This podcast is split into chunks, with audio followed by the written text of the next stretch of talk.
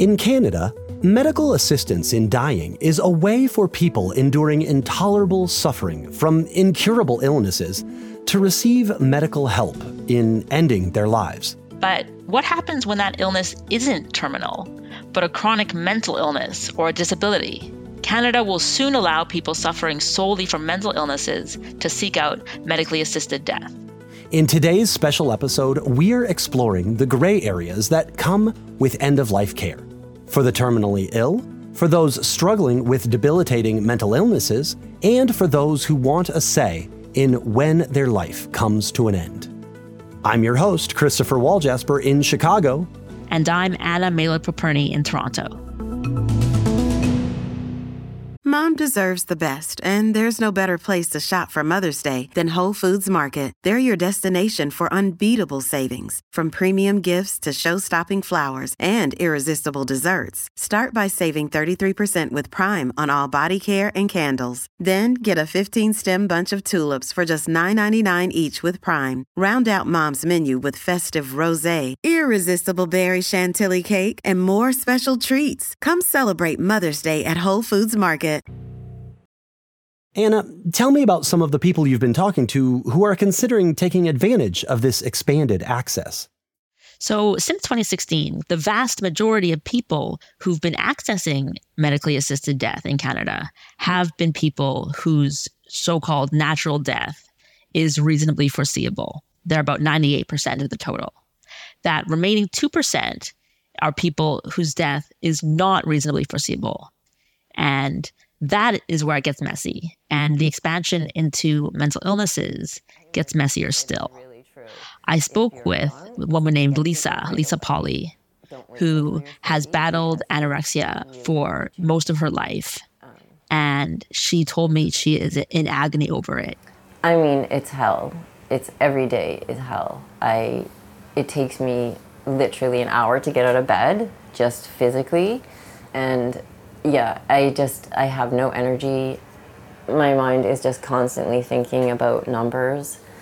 I'm so forgetful, and by like two o'clock, I'm ready for bed. If I do laundry, that's like running a marathon. She told me that she wants to die, and accessing assisted death for anorexia will be something new for Canada, and for some people, it's something deeply problematic.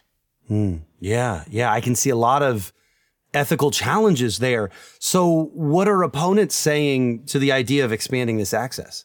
Disability advocates worry that effectively, for some people, it becomes easier to access a so called dignified death than it is to access the supports that would make their lives bearable. Some people also argue that because we are so ignorant of mental illnesses, we're not very good at figuring out whether they're truly irremediable, whether they're really not going to get better, which is a difficult thing to say to someone who is in agony and has been in agony for years, has tried treatments, but doesn't see a solution. I just don't think that like eight weeks of just eating meals regularly on a schedule is enough to help somebody that's had a 20 year history of disordered eating there are a few aspects of medically assisted death that Canada still hasn't weighed in on, right? That's true.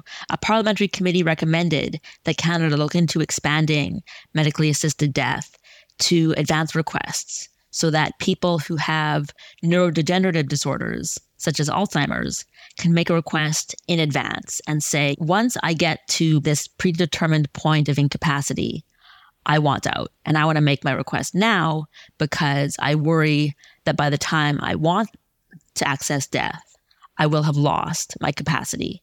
Right now in Canada, you need to say at that point, yes, I consent, this is what I want. So proponents of advanced requests say there are going to be people who want to keep on living up until they lose capacity. They say they should have the opportunity to access assistance dying even once that point of incapacity has been reached.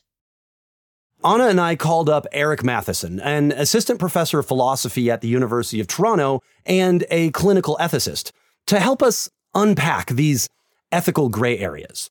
Eric, What are the ethical concerns around broadening access to medical assistance in dying to people with mental illnesses?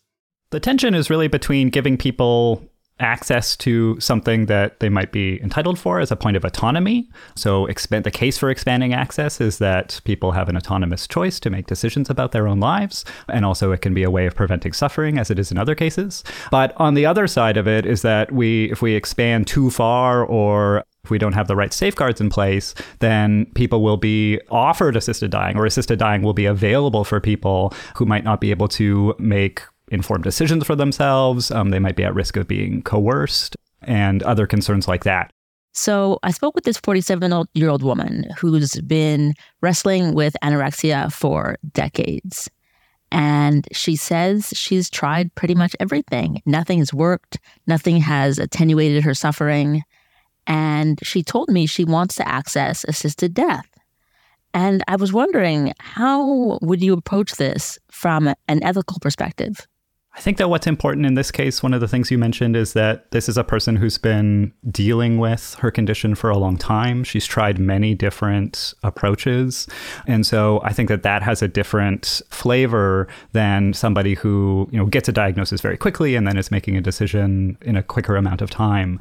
So, as she's had more time to think about it, as she's tried more options, and as she's been living with her condition for a longer period of time, she'll have a better understanding about her situation and be able to make choices in a more kind of considered, thorough way. So, how does that case differ from, say, a person suffering from kidney failure? Their condition may not be terminal, but the thought of going through the arduous process of dialysis, you know, multiple times a week, that might lead a person to opt for medically assisted death. Should these two scenarios be thought about differently? I don't think it differs that much. I think that, you know, that in both cases they have a good sense of what their situation is. Of course, in both cases, we might hope that there would be some breakthrough cure or the kidney person with uh, needing kidney dialysis would get a transplant, things like that. But we have to kind of look at the facts, look at the situation as they are, and, and look at what's the most likely expected outcome. And so the fact that one of them is dealing with a mental disorder and the other person is dealing with a physical illness, I don't think should affect our assessment of the ethics of it um, very much. Do you see concerns here specific to mental illness? I think that one of the specific concerns that we should have about mental illness is that psychiatry just has more disagreement. Um, that most people that I talk to who have been diagnosed with a mental disorder, that they might have had multiple diagnoses or diagnoses that disagree with each other, that require different treatments. They might have tried different treatments. And so I think with something like cancer or kidney failure or many physical illnesses, that there's a better understanding about what it actually looks like. What do you see happening next? My guess is that the next thing after that is going to be uh, advance requests. So, people who have Alzheimer's or dementia or other conditions, deteriorative conditions like that, are going to be able to put in and make a request through an advance directive and say, you know, when I'm no longer able to make a decision for myself, then I, I consent now to having an assisted death. That's the receives the highest amount of support among Canadians um, in terms of expansion. So I suspect it'll go in that direction. So, Anna, where does this leave us? There are people who say, yes, our healthcare and our social services systems are deeply flawed. And it is flawed so that it hurts vulnerable people the most. And it's flawed from a socioeconomic perspective, it's flawed from an access to healthcare perspective. But that should be an argument in favor of improving the system and improving supports. And they worry that if you go in the opposite direction and say the health and social services systems are flawed. Therefore, people affected by those flaws should not be allowed to access assisted death. You're effectively leaving people to suffer without fixing the cause of the suffering and also without providing them respite in the manner of their choosing. Hey, it's Ryan Reynolds, and I'm here with Keith, co star of my upcoming film, If, only in theaters, May 17th. Do you want to tell people the big news? All right, I'll do it. Sign up now and you'll get unlimited for $15 a month and six months of Paramount Plus Essential Plan on us. Mintmobile.com slash switch. Upfront payment of $45 equivalent to $15 per month. Unlimited over 40 gigabytes per month. Face lower speeds. Videos at 480p. Active Mint customers by 531.24 get six months of Paramount Plus Essential Plan. Auto renews after six months. Offer ends May 31st, 2024. Separate Paramount Plus registration required. Terms and conditions apply if rated PG. That's it for this special episode of Reuters World News. Special thanks to Anna for all her work on this story. It's Reuters reporters from around the globe that make this show possible. To read Anna's story, visit Reuters.com. We'll be back on Monday with our regular daily news show with everything you need to know from around the world in just 10 minutes every weekday. To make sure you stay up to date, remember to subscribe on your favorite podcast player or download the Reuters app.